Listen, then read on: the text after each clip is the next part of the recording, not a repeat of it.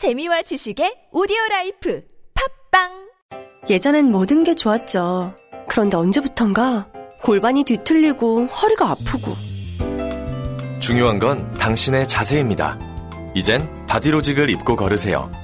바디로직이 당신의 몸을 조율해 줍니다. 매일매일 입고 걷자. 바디로직. 망설이지 마세요. 바디로직의 효과를 못 느끼셨다면 100% 환불해드립니다. 자세한 환불 조건은 홈페이지를 참조하세요.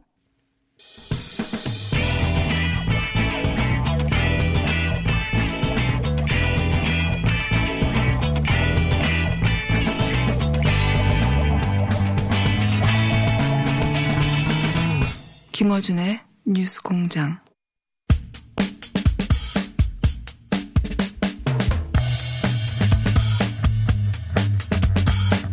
막춤의 1인자 안성 막춤 한국당 김학용 의원 나오셨습니다. 안녕하십니까. 동의 못합니다. 동의 못합니다. 당신께 맞춥니다. 안성 출신 김학용입니다.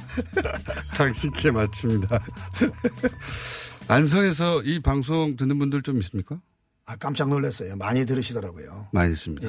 예. 예. 잘 모르시는데. 어, 일부 참- 덕도 좀 보고 있습니다. 어떤 사람은 거긴 또 왜 나가냐고 거긴 또왜 그런 사람들도 있습니다. 물론 그렇겠죠. 예, 예. 그분들은 근데 왜 듣는답니까? 그럼 그렇게 얘기하면서. 자. 좀 어, 재밌나 봐요. 재밌죠. 네. 예, 재밌습니다. 저희 방송이. 장관 청문회부터 얘기하지 않을 수 네, 없습니다. 네. 이제 일곱 명 자유한국당에서는 후보 장관 후보자 일곱 명 전원이 부적격이다. 그죠? 예. 네. 이게 좀 이- 굉장히 이례적이긴 합니다. 왜냐하면 장관 후보자가 몇 명이든 보통 이제 야당의 전략은 그중에서 한두 명 딱 찍어가지고 전략적으로 저 사람만은 안 된다. 그렇죠. 그래서 한두 명 낙마시키고 한두 명 낙마만으로도 야당의 승리가 되는 경우가 많았고 이때까지. 네네. 근데 이번엔 전원 다 안 되는 겁니까? 네, 오죽하면 그러겠습니까? 이거는 처음 있는 일인데 이게. 이거는 진짜 인사 참사다. 예. 인재다 그렇게 생각을 하고요. 인사권자 부담을 줄여주기 위해서 저는 조국 민정수석 그리고 아, 누굽니까 조현옥 인사수석 본인 스스로 거취를 표명해야 된다고 생각이 되고요. 그 우리 안성에서 그런 얘기를 많이 합니다. 고르다 고르다 왕벼다. 그러니까 좋은 일을 하려고 그랬는데 결과가 저는 다르게 간다. 그런 뜻이 있거든요. 네. 그 한마디로 얘기해서 노블리스 오블리지는 커녕 일반 국민의 상식적인 수준에도 못 미치는 그런 낙제 수준의 인사다. 전원이 예. 100점 만점에 40점 드리겠습니다. 40점. 네. 예. 그래서 과거에 그러면 모든 정부에서 잘했냐? 그건 아니거든요. 네. 과거에도 뭐 문제가 있는 후보자들이 많았죠. 음, 부동산 근데. 그런 경우에는 사실은 알아서들 자진 철회를 하거나 어, 아, 자진 사퇴죠. 예. 그리고 또 지명 철회를 하거나 사태도 있고 철회도 있고. 예, 또 그렇게 부득이해서 이제 통과가 됐을 경우에는 뭔가 책임 있는 사람이 국민 여러분에게 뭐 미안하다 예. 이런 사과도 하고 그랬는데 현 정부 들어서는 뭐 그런 게 거의 볼 수가 없어요. 그냥 배짜라식 인사 같습니다. 예. 현 정부도 뭐 철회하거나 사퇴한 사람들이 있긴 합니다만 이번에는 그러면 어 특별히 이 사람만은 안 되겠다라고 하는 사람이 혹시 있습니까? 아니면 무조건 전원이 다 부적격입니까? 전원 부적격은 전례가 없는데. 뭐 이런 거죠. 일곱 명을 다 날린다는 건 현실적으로 어렵죠. 네, 그런데 제가 지금 꼭 집어서 얘기하는 거는 좀 적절치 않은 것 같고요. 그래도 꼭 집어 얘기해 주세요. 다만 본인들이 알 겁니다. 본인들이. 본인들이 다 자기 자신에 대해서 알고 또 언론 스크린도 하고 있기 때문에 본인들이 알아서 한 두 명 정도, 두세 명 정도, 네. 사실은 세 명 정도가 맞는데 그 정도 두 명 정도는 최소한 스스로 사퇴 혹은 철회해야지 어, 보고서를 채택하거나 할 것이다. 네, 아니 왜냐하면 보고서 채택은 현실적으로 불가능하고요. 그렇죠. 이제는 불가능하죠. 보고서 채택을 안 해도 대통령께서 임명할 수가 있거든요. 있죠. 이제까지 한 8명 후보자들을 그렇게 했는데 네. 사실은 이번에 7명 플러스 M은 15명입니다. 예. 그러면은 청문 보고서 채택 안 한 사람 15명이면 현재 문재인 정부가 만으로 하면 2년이 안 됐거든요. 3년 차지만. 예. 제가 알고 있기로다가 그 몇 명이냐 그 이명박 정부 때 그리고 박근혜 정부 아 노무현 정부 때가 3명이고 예. 그다음에 이명박 정부 때가 17명 예. 박근혜 정부 때가 10명이거든요. 합해서 30명이 세 분 대통령 있는 동안에 청문 보고서 채택 안 하고 됐는데 만약에 이번에 다 임명을 강행한다고 하면은 제가 봤을 땐 대통령께서 말씀하신 것처럼 정말 경험해 보지 못한 나라를 다시 한번 보여주는 것 같습니다. 30명 역대 정부를 통틀은 것보다도 5년 동안에 더 숫자가 높아질 가능성이 있다. 그리고 만약에 이렇게 되면은 네. 저는 장관은 임명할 수 있을지 모르지만 국민들의 저항에 반드시 부딪히게 될 거다. 그래서 아, 이번에는 좀 심사숙고하셔서 하는 것이 좋지 않을까 하는 생각을 가지고 있습니다. 혹시 이게 청문 보고서 없이 임명한 사람의 숫자를 이번에 확 늘리기 위해서 이- 일곱 명 전원 다 부적격으로 우기시는 건 아니고요? 아니고요? 그런 건 전혀 아니고요. 우리 공장장님께서도 조금 저랑 이제 여러 번 만나니까 생각을 조금 이렇게 바꾸실 필요성은 있을 것 같습니다. 왜냐면은 네. 그 사람이 살면서 흠결 없이 사는 거는 불가능합니다. 그러나 그 흠결의 내용을 들어보면은 이것이 이해할 수 있는 수준인지 아니면은 아, 이런 거는 이해하기도 어렵고 이런 분은 차라리 장관이라는 공지가 아니고 행복하게 자유롭게 살아야 된다. 이런 경우가 있거든요. 근데 이번에 일곱 분은 사실은 그 중에 제가 친한 분들도 몇 분이나 있습니다. 그래서 마음이 안타깝고 그 중에 한 후보자는 제가 공무원 할 때 참 아주 좋게 보고 예. 능력이 출중한 공직자로 봐서 이번에 장관 후보자로 됐길래 참 마음속으로 기뻐했었는데 아 생각지도 못한 게 이렇게 너무 나오니까 제가 참 안타까운 마음을 가지고 있습니다. 근데 그 이제 두 명 혹은 세 명 정도 최소한 두 명 정도 잦은 사태. 세 명으로 정정하겠습니다. 우리 당에서 세 명인데 또 너무 약하게 나가면은 근데 나경원 대표 두 명을 거론했습니다. 직접. 그러니까 김현철 후보자하고 박영순 후보자 두 명은 사퇴해야 된다고 즉 스스로 요구를 했기 때문에 제가 두 명이라고 했는데 전 실명 거론은 못 하겠습니다. 나경원 대표가 실명으로 네네네. 했기 때문에. 그러면 김현철 후보자하고 박영순 후보자는 어쨌든 두 명이든 세 명이든 이 두 사람은 꼭 안 된다. 절대 안 된다. 이런 거죠, 입장이. 그 이유도 간단하게 설명해 주시면. 이유 설명하면은요 20분 다 갑니다. 뭐 아시는 것처럼 그 제가 지역구 활동을 좀 빡세게 한 이틀 했었는데요. 빡세게, 예. 그 어르신들이 그러더라고요. 청문회 보다가 아니 도대체 이런 청문회가 어딨냐. 야 김의원 도대체 니들 국회의원들 왜 나와가지고 오히려 저 후보자들한테 말이야 오히려 청문회를 당하고 있냐. 어?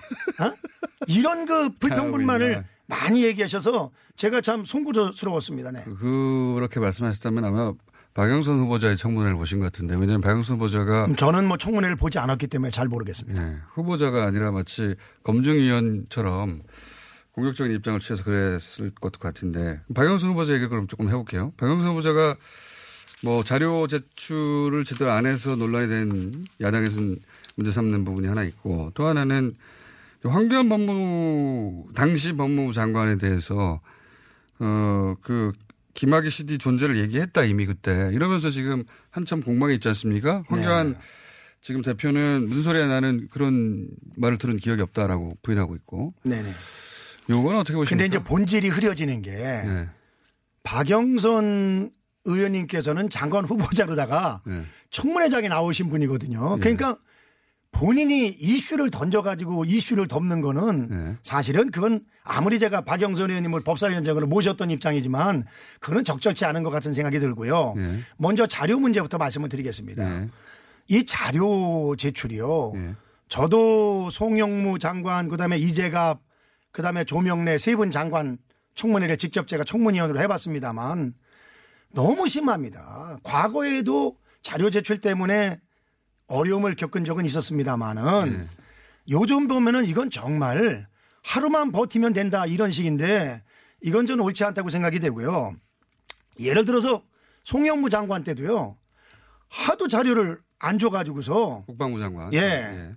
제가 그 직접 진해를 내려갔습니다. 예. 예. 그 제보를 듣고서 진해 해군사령부 헌병대를 예. 새벽에 정말 문 열자마자 급습을 해가지고서 예. 버티면서 결국은 사건 접수부에 음주운전 0.1일 혈중 알코올 농도 기재한 것을 찾아낸 적이 있었고요. 예. 그리고 이제 조명래 우리 장관 후보자 같은 경우도 아들에 관한 그 재산 뭐 이런 거는 그 거의 제출을 안 해서 애를 먹었었는데요. 네. 지금 이제 뭐 알려지기는 뭐 2천 건을 의원들이 제출했다 이렇게 얘기를 하고 있는데 실질적으로 이제 공통적인 게 많고요.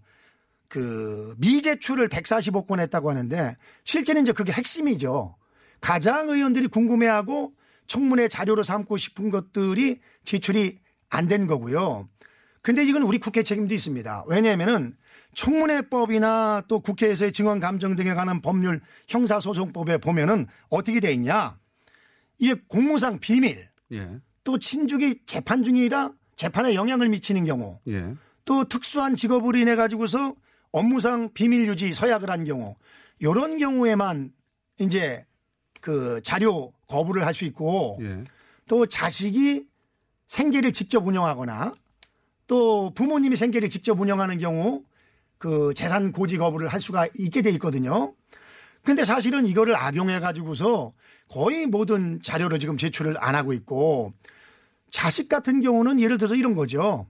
자식이 결혼해 가지고 나중에 분 재산에 대해서 고지 거부를 하는 거는 전 당연하다고 봅니다. 예. 개인 프라이버시니까. 근데 결혼하기 전에 부모로부터 돈을 받았다거나 증여받았다. 네, 증여받았다거나 이런 거는 사실 해줘야 되는데 그런 것을 안 하고 있어서 지금 청문회 제도 자체가 지금 유명무실화돼 있어서 솔직히 뭐 청문회가 인터넷 자료 뒤져가지고서 지금 의원들이 하고 있으니까 문제가 있다. 근데 청문회법의 맹점이 뭐냐면 이런 경우 국회에서 후보자들에게 취하시는 조치라는 게 경고를 할 수 있습니다. 경고.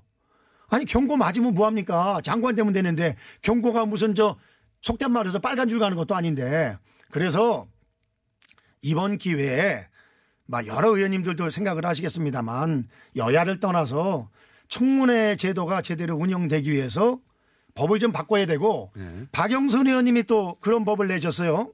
공직 후보자들 경우에는 사전 질문서를 좀 작성하는 것을 의무하자 이런 걸 내셨는데 좋은 그런 제도라고 생각이 됩니다. 박영선 의원님이 아주 오래전에 2013년도인가 이걸 법을 내신 적이 있는데 이런 것도 차제에 그 뭐, 현실화했으면 하는 그런 생각을 가지고 있습니다. 알겠습니다. 그 그런데 그 유방암 수술 자료나 혼인 증명 같은 건 왜 달라고 한 겁니까? 자유한국당에서? 그래서 저도 그걸 좀 알아봤더니 예.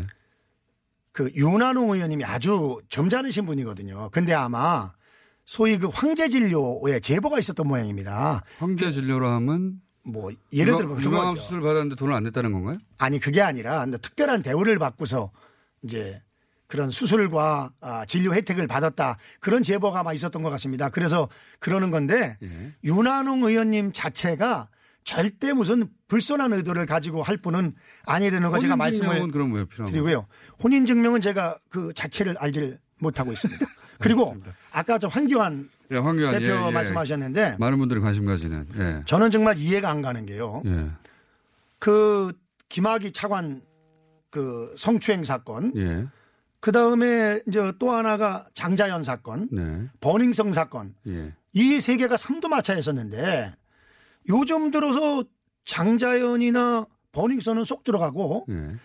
김학의 차관 사건만 계속해서 지금 집중적으로 현 정부나 언론에서 지금 그 이야기를 하고 있습니다. 근데 저는 그럼에도 불구하고 김학의 차관 그 사건이 축소되거나 왜곡됐다면은 당연히 그건 재조사라는 거에 대해서 전적으로 찬성합니다. 네. 그런데 그 25일 날 검찰 과거사위원회에서 그런 얘기를 했습니다. 우리 저 곽상도 의원님 당시 민정수석 예.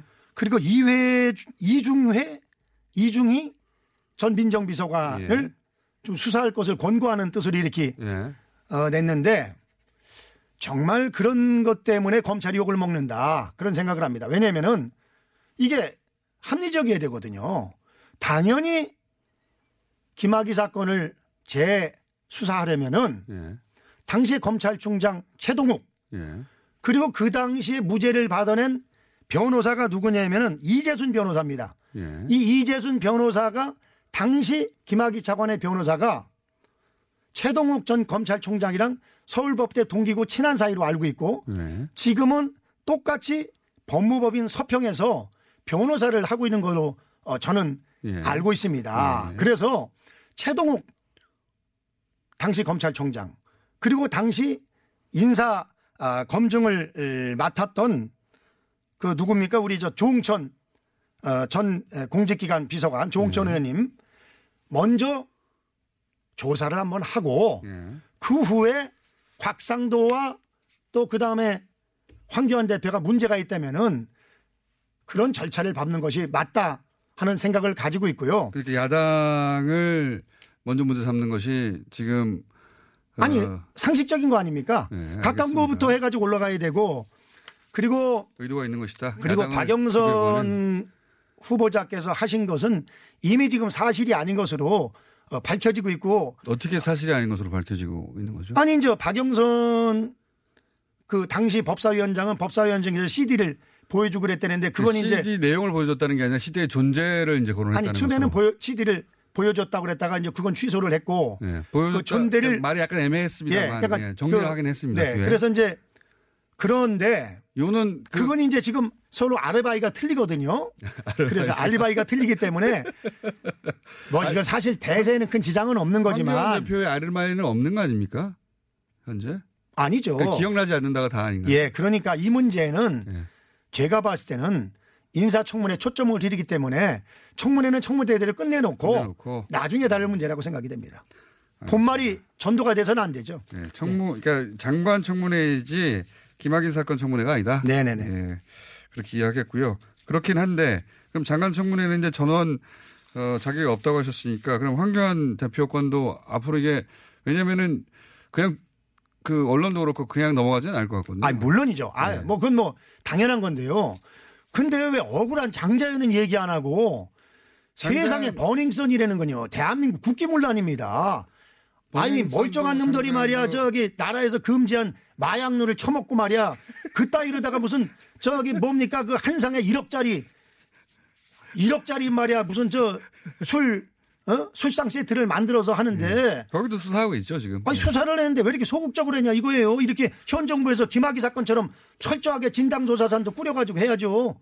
이거 너무 저 이율 배반적이고 편파적인 거 아닙니까? 경찰 역대 가장 많은 어, 수사원들을 투입하고 있지 않습니까? 뭐 투입은 하고 있는데 예. 피드백이 지금 거의 안 되고 있지 않습니까?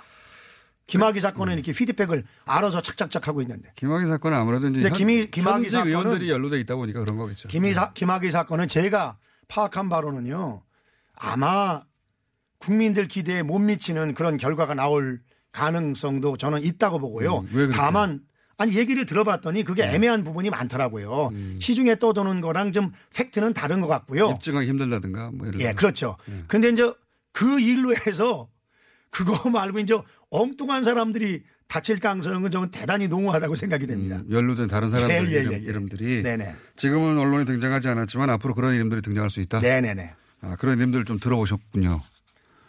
투는 못 봤는데요. 네. 하도 여러 사람이 갔다고 그러니까 뭐 해다 보면 나오지 않겠습니까? 그렇군요. 한- 한 사람만 말씀해 주시고 가면 안 됩니까? 정조원 의원님한테 물어보세요. 정규현님요.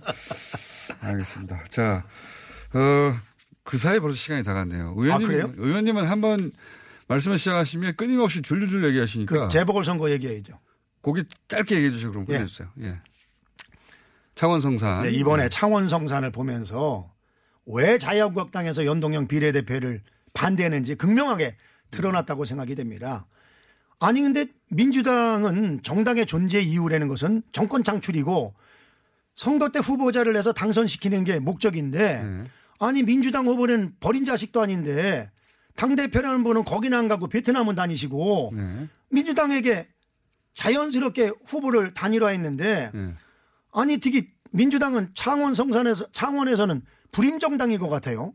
늘 후보를 19대 20대 보궐선거 못 내고 있는데 저는 문제라고 어, 생각이 됩니다. 그래서 진보 후보들은 워낙 또 지지율이 높은 것이니까요. 예. 아니 근데 예. 3% 나오는 손학규 저 대표도 지금 뭐 진짜인지 가짜인지 모르지만 그 집을 다 얻어가지고서 다니신다는데 거기 민주당으로 나온 후보가 얼마나 서운했겠어요. 이거 뭐 오지도 않고 저 베트남만 가고 저는 공당으로서 옳지 않다. 민주당 후보를 그렇게 걱정하시는 생각이 겁니까? 돼서 뭐 한간에는 그래서 뭐 저 이번에 나온 후보가 무슨 뭡니까 그 저 더불어정의당 후보라는 말도 있더라고요. 어, 더불어정의당. 예. 그러니까 민주당과 자영 그 정의당의 단일화에 불만이 많으신 거죠. 불만이 많은 게 아니라 세상에 야합은 들어봐서도 여야합은 제가 살다가 처음 봅니다. 알겠습니다. 이런 거 앞으로 하지 말아야 됩니다. 당당하게, 당당하게. 아니, 제가 지난번에도 얘기했지만 열심히 공부해서 시험 성적 올릴 생각을 해야지 그렇게 저 이렇게 저렇게 채점 방식을 바꿔가지고서 그 시험 성적을 올리는 거 저는 국민들이 길게 보면은 반드시 저 심판하리라고 생각합니다. 알겠습니다. 그게 아마 노회찬 대표가 가졌던 상징성 때문에 그랬다고 이제 이해하시는 분도 있겠으나 김학영 의원이 보기에는 말이 안 된다. 아니, 노회찬 후보 때뿐만이 아니라요. 예. 강기훈 후보가 됐을 때는요. 그 소위 그 진보 후보가 두 명이 같이 나오는 바람에 갱신이 됐습니다. 근데 이제 19대 어, 지금 20대 그리고 이번에는 의원님 시간이 다 됐습니다. 후보를 안. 내고 있는데 그런 일 하지 마세요. 이번 선거 얘기만 안 하시고. 자, 알겠습니다. 자유한국당 입장 자세히 들어봤습니다.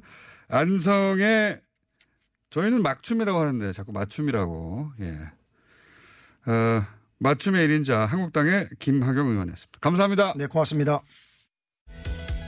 학생이사 원룸이사 사무실이사 전문 한국화물. 고객님과 기사님 1대1 매칭으로 이사 가격의 중간 마진을 없애고 거품을 확 뺐습니다. 동부화재 1억 적재물 보험 가입업체로 믿고 맡길 수 있는 한국화물. 네이버와 다음 등 각종 인터넷 검색창에 한국화물을 검색해 주세요. 대표 번호는 1800-8880. 감사합니다. 지금 바로 전화 주세요. 민수 엄마, 우리의 피부 때문에 고민이야. 밤새 잠도 못 자고 긁어 피가 나도록 긁는다고. 밤마다 자기 몸에 긁어대는 아이 때문에 속상하시죠? 문제는 긁으면 긁을수록 더 긁고 싶다는 건데요. 미친 듯이 가려울 때는 긁지 말고 글루타셀을 뿌려보세요. 특허받은 바이오테크 글루타셀 스프레이로 긁지 않는 편안한 밤을 보내세요. 긁지 말고 뿌리세요 글루타셀 농부이자 판화가인 이철수입니다. 뿌옇게 흐려진 하늘을 보면 마음이 답답하시죠? 환경운동연합은 미세먼지 환경 기준을 강화시켰습니다. 국내 미세먼지 발생의 주요 원인인 석탄 발전소의 신규 건설도 막아냈습니다. 답답한 미세먼지를 걷어내고 맑고 파란 하늘을 열어갈 환경운동연합의 회원이 되시면 더 큰 변화를 함께 만들 수 있습니다.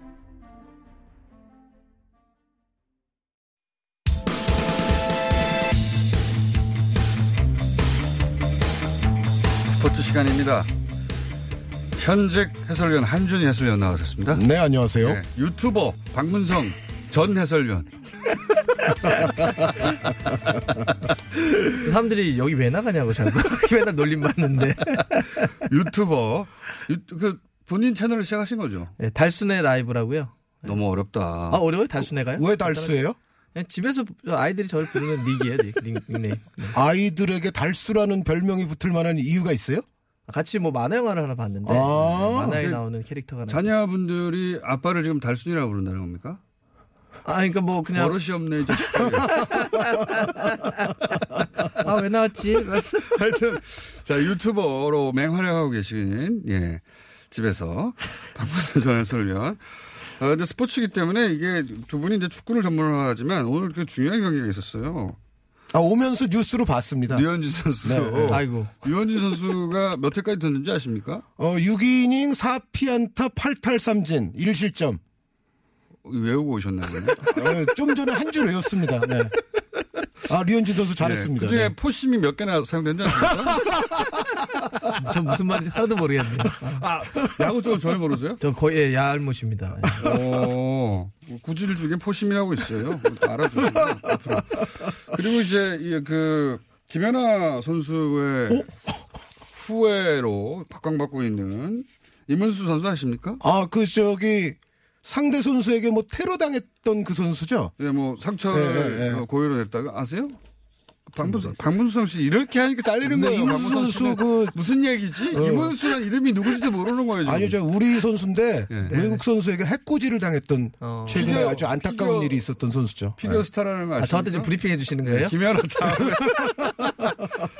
역시 박문 그 박문수 해설위원은 집에서 할 수밖에 없어요 지금 보니까. 아, 저희 그 달순 라이브의 구독자분들이 예. 공장장님을 꼭 초대해 달라고 합방 한번 해달라고 합동 방송. 싫고요. 자, 한준희 해설위원은 이제 이문수 선수 아시는 거 아닙니까, 그죠? 적어도. 예, 근데 그 이후에 사건 진행이 어떻게 됐는지는 그거는 궁금하지 예, 않고요. 예. 예. 저도 잘 모르죠. 기사 찾아보면 되니까 이문수 선수의 발 문수가 어떻게 됐지 아십니까?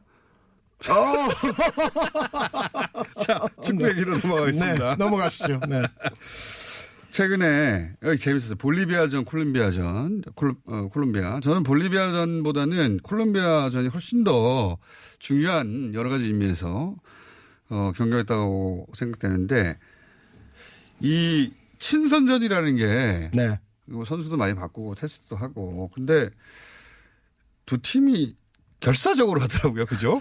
네, 뭐 콜롬비아의 입장에서는 우리에게 또 어, 2년 전에 패했던 기억도 있고, 예. 예, 전체적으로 우리는 뭐 항상 벤투 감독의 어떤 표 자체가 정말 평가전을 실전같이 이러한 어떤 스타일로 경기에 임하는데 또 요즘 최근에 보면 남미 팀들도 이렇게 아시아에 왔을 때 평가전을 열심히 할 수밖에 없는 것이 유럽 팀들과의 평가전 기회가 거의 없어요. 음. 그러니까 뭐 네이션스 리그라는 대회 때문에 한동안 또 평가전 못하다가 이제는 유럽 팀들이 또 유로 2020 예선에 돌입을 했기 때문에 그렇죠. 또 평가전을 못해요. 그래서 남미 팀들이나 북중미 팀들도 아시아 팀들과의 평가전 기회를 또 소중하게 생각할 수밖에 음, 아시아 없는. 톱 클래스가 또 많지 않으니까. 그렇죠. 예. 네. 그래서 이번에 그 끝난 다음에 사람들이 그런 표현을 되게 많이 했어요. 그래도 상대적으로 콜롬비아는 어, 평가전처럼 그래도 경기를 했죠. 예를 들어서 하메스 같은 선수 후반전에 투입한다든지. 근데 우리는 월드컵 본선처럼 경기를 했죠. 근데 콜롬비아도 후반전은 본선처럼 하던데 보니까. 그러니까 후반전에 그래서 네. 그, 어, 콜롬비아는 많은 선수 좀 테스트했는데 테스트 하려고 그러다가 이거 안 되겠다. 진다. 그래가지고. 그게 정답인 것 같습니다. 지금 네. 말씀하신 게. 마지막에는 네. 뭐 예. 처음 평가처럼 하려고 하다가 어 진다 이거 큰일 났다. 그래가지고 어 정말 열심히 하더라고요. 예. 이 두 경기에서 가장 인상적인 포인트가 뭡니까? 전문가들이 보시기에. 일단은 어, 포메이션의 변화를 줬다라고 하는 게 가장 큰 인상적이었죠. 네. 아, 왜요? 워낙 그 안 바꿨으니까. 벤투 감독이 네. 안 바꾸다 보니까 그러니까 예를 들면 포메이션 바꾼 게뭐 인상적이었어요. 4-2-3-2를 주로 쓰다가 이번에 그 다이아몬드 형태라든지 미드필더 좀 두껍게 세우는 4-4-2를 세운 거 그리고 손흥민 선수를 전방으로 올려놨던 거 원래 아시안컵 때는 좀 미- 미드필더를 좀 뺐잖아요. 손흥민 선수가 어, 이 두 경기는 이전 경기하고는 다르게 눈에 잘 띄었어요.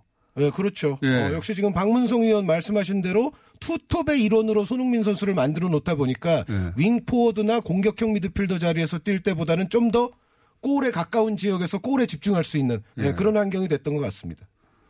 거기까지 저도 알겠어요. 굳이 두 분을 안 모셔도 알 수 있는 얘기인데. 아니, 물어보셔가지고 답을 했는데. 이건 어떻습니까? 이천수 선수가 그 벤투 감독 현역이 아니다 보니까 네. 이런 얘기를 이제 직설적으로 워낙 직설적인 어 사람이기도 하지만 보면 근데 벤투 감독이 너무 고집이 세다는 의미죠. 그러니까 음. 자기가 선호한 선수- 선수만 계속 투입한다. 음. 그러면서 예를 든 게 이제 이번에 조현우 골키퍼 조현우 선수가 굉장히 잘했지 않습니까? 근데 조현우 어 조현우 선수가 아무리 잘해봐야 나중에 또 김승기 예, 아니냐? 나중에 눈에 들어가 있는 1번인 김승규 선수한테 계속 기회가 주어질 거다. 이게 딱 조현우, 김성규 문제라기보다는 눈에 든 선수만 쓴다 이런 비판을 하잖아요. 네. 그 맞, 맞는 비판입니까?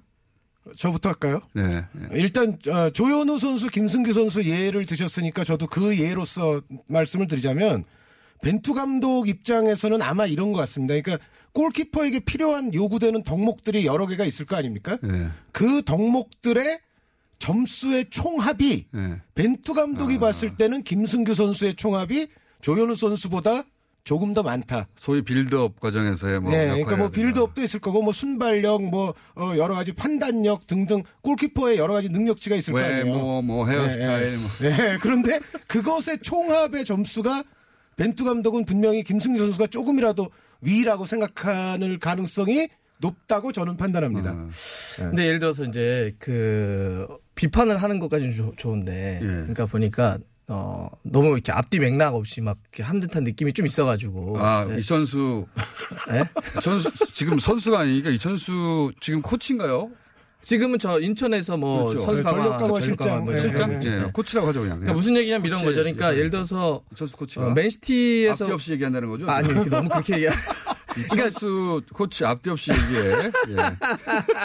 지금 박문성 의원이 그 유튜브 뭐 라이벌 뭐 이런 의식 때문에 이러는 거 아니, 아니에요? 유튜브는 그런 거 없어요. 유튜브는 그런 거 없습니다. 이천수 코치가 지금 유튜브에서 이걸 얘기했죠. 아, 네네네. 아, 그렇지. 여기 뭐라 하시면 안 됩니다. 상대 내용을 얘기하면 안 될까요? 안 돼요.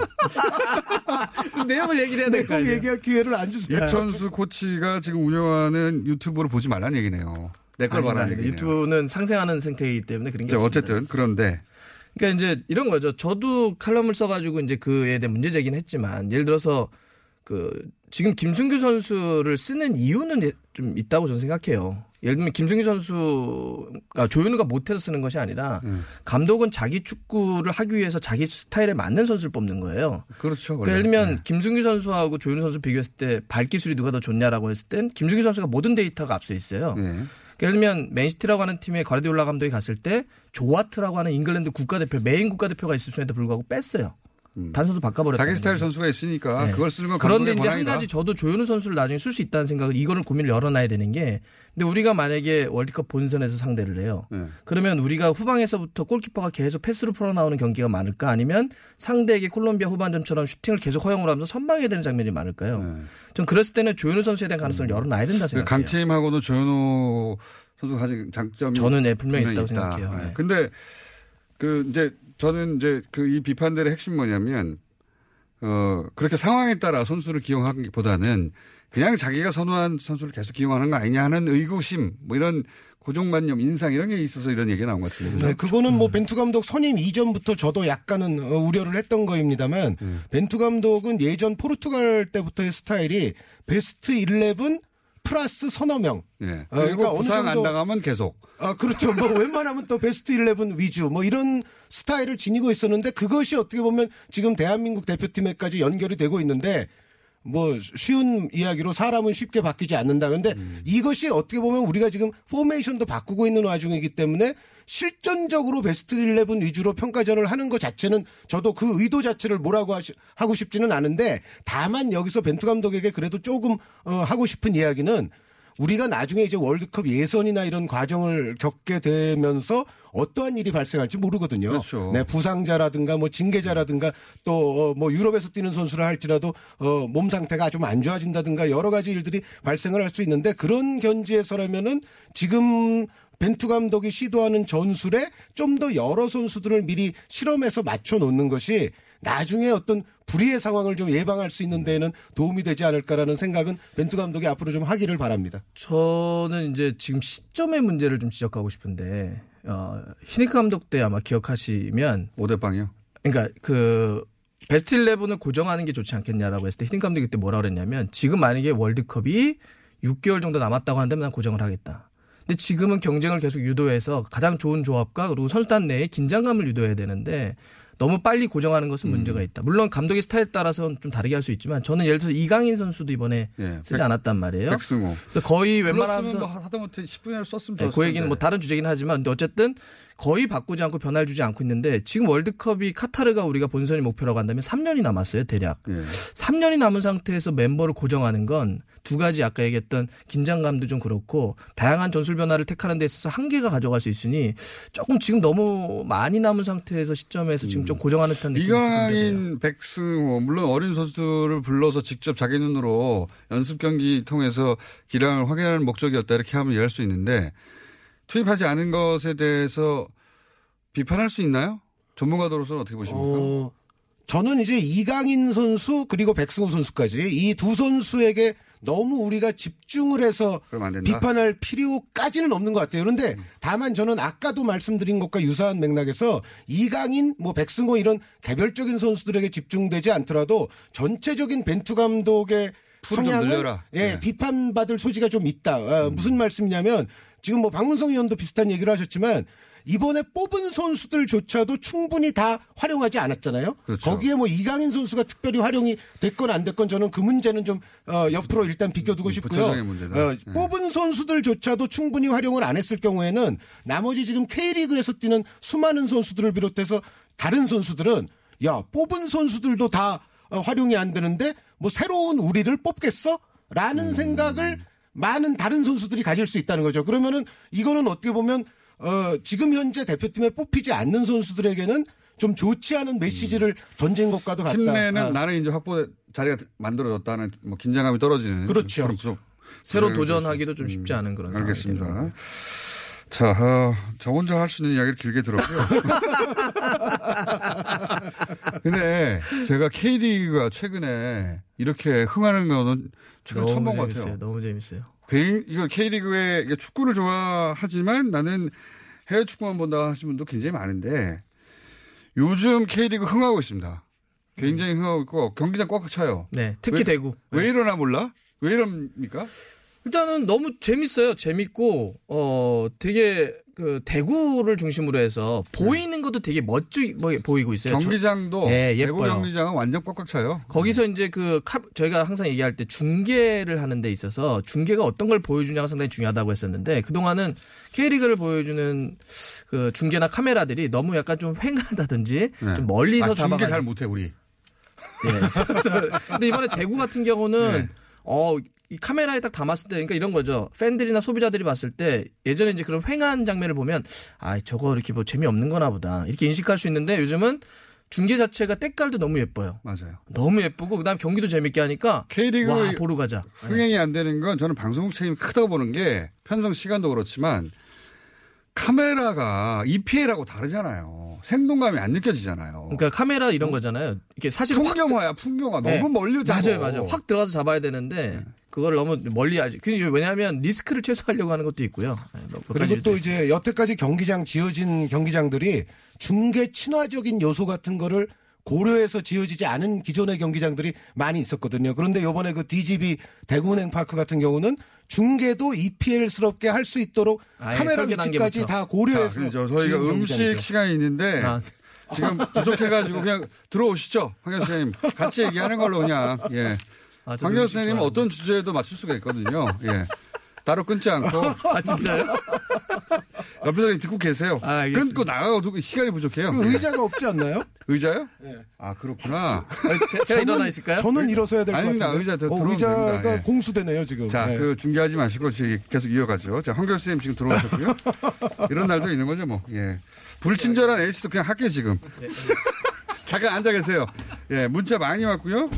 예, 그리고 한준이, 박문성, 어, 두 분에 대한 문자도 있네요. 어, 박문성 의원 광고계 블루칩. TV 틀면 무조건 나와요. 예. 본인이 직접 보낸 것 같은데. 자, 이런 문자들이 왔습니다. 자, 그럼 다 섞어서. 황교 선생님 나오셨습니다. 안녕하십니까? 안녕하세요. 네. 황교입니다. 자, 네. 스포츠 좋아하세요? 별로 잘 안 봐요. 그래요? 네. 그럼 음식 네. 좋아하는데. 그럼 그래요? 가만히 계시고요. 지금 스포츠 주제가 계속 이어지는 건가요? 아니, 뒤- 뒤섞어서 하겠습니다. 저도 오늘 주제가 이거 동그란 거 축구공이랑 비슷한 거 뭡니까? 수박. 너무 붙이시는 거 아니십니까? 수박.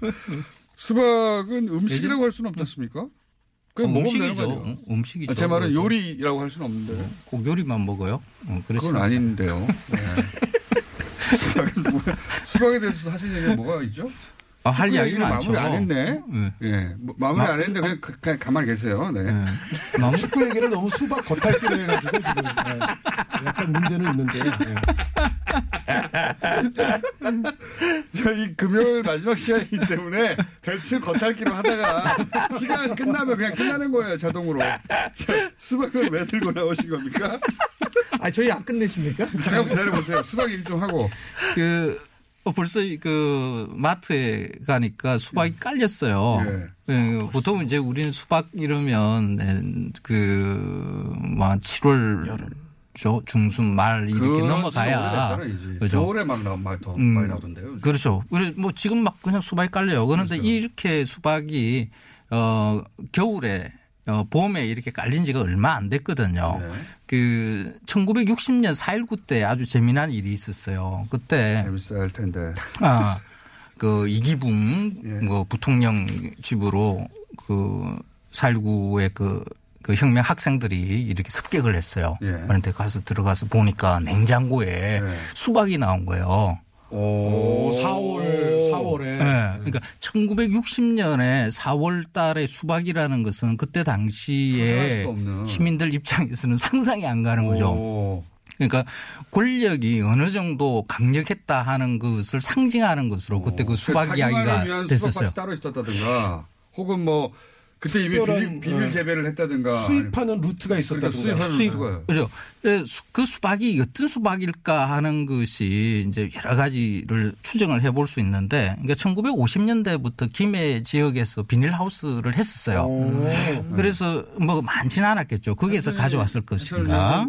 예. 이 음식 얘기하는데 껴들고 아니 어, 저는 그 이제 가시 동그란 거니까 뭐 해설 본능. 뭐 네. 축구공이랑 비슷하잖아요. 저는 그 권력의 상징의 과일이 예. 저, 저 어렸을 때는 바나나인 아, 줄 그랬죠. 알았거든요. 맞아요. 예. 아, 근데 어린 수박, 우리 아, 눈에는 70년대 그렇죠. 80년대 바나나 예. 황금 황금 그렇죠. 예 보통 먹을 수가 없었어요 그때 맞아요. 강문성 해설위원은 바나나 어릴 때 많이 먹고 살았어요. 아니죠. 그러니까 파인애플하고 바나나가 그런 거잖아요. 그때는 제주도도 가기 어려운 시대였기 때문에 누가 갔다 왔을 때만 먹을 수 있는 게 바나나하고 파인애플이었죠. 근데 수박도 여름 아니면 안 나왔죠 그때. 그렇죠. 근데 60년대 이미 4월 달에 그 4월 수박을 달에. 보- 그래서 그 그러니까 농업기관 그러니까 수원에 뭐 농진청이나 뭐 기타 이제 시- 시험장들이 있죠. 거기서 가져왔었을 것이다.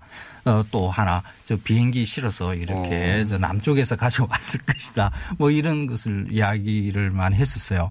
그러니까 어, 그렇게 이제 그 무소불위 권력을 그렇게 네. 누린 그 권력 집단에서는 못 먹을 게 없다. 우리가 시민이 알지 못하는 건 무엇을 걔는 그쪽에서는 음. 다 먹고 있을 것이다라는 것을 어, 그때 이제 툭 드러나는 거죠. 수박으로. 처음으로 드러난 게 그때군요. 그렇죠. 아, 권력자들은 우리하고 다른 일상을 살아.